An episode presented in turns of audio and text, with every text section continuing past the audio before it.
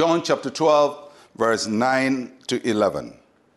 Now, a great many of the Jews knew that he was there, and they came, not for Jesus' sake only, but that they might also see Lazarus, whom he had raised from the dead. But the chief priests plotted to put Lazarus to death also, because on account of him, many of the Jews went away and believed in Jesus.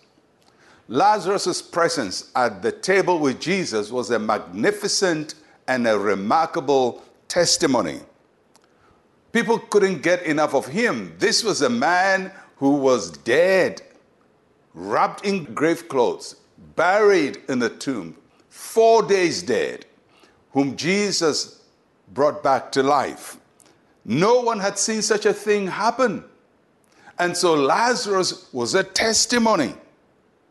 And there were two kinds of people who were drawn to that testimony. First, those who came to see Jesus and Lazarus. There were those who had been inspired by the ministry of the Lord Jesus Christ. They've been inspired by the testimony of Lazarus. Their faith in God is affirmed by what they have seen, and they trust that probably something remarkable will also happen to them. Maybe not be raised from the dead, but the sick will be healed, or something good will happen to them. So these were people who came to see Jesus and Lazarus. And that shows you the power of your testimony that God can use what He has done in your life to draw people onto Himself.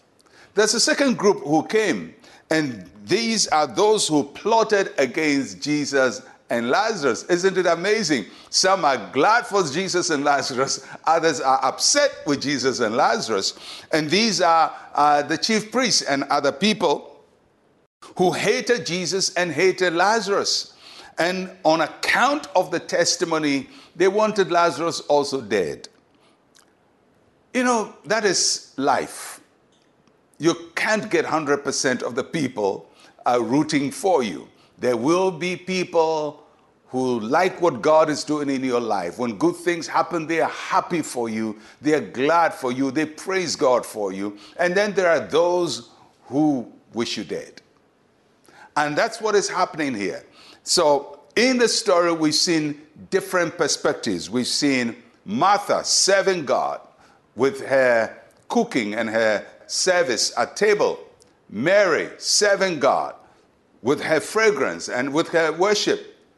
Judas and his hypocrisy, rebuked, now be turned into a betrayer, a traitor, about to betray Jesus. And then now we find Lazarus, the man with a testimony. I don't know which of these four you are, but by all means, don't be a Judas. I pray you be a Mary, you be a Martha, or you be a Lazarus. And may the Lord use your service, your devotion to Him, and your testimony to draw many people to the kingdom of God. And this is how the stage is set for the triumphant entry of Jesus Christ into Jerusalem. And we'll talk about that tomorrow. Let us pray. Say with me, Heavenly Father, do something in my life and with my life that will draw souls to you. In Jesus' name, amen and amen. Well, I'll catch you again tomorrow for our Hosanna. I'm Pastor Mensa Otabil. Shalom, peace, and life to you.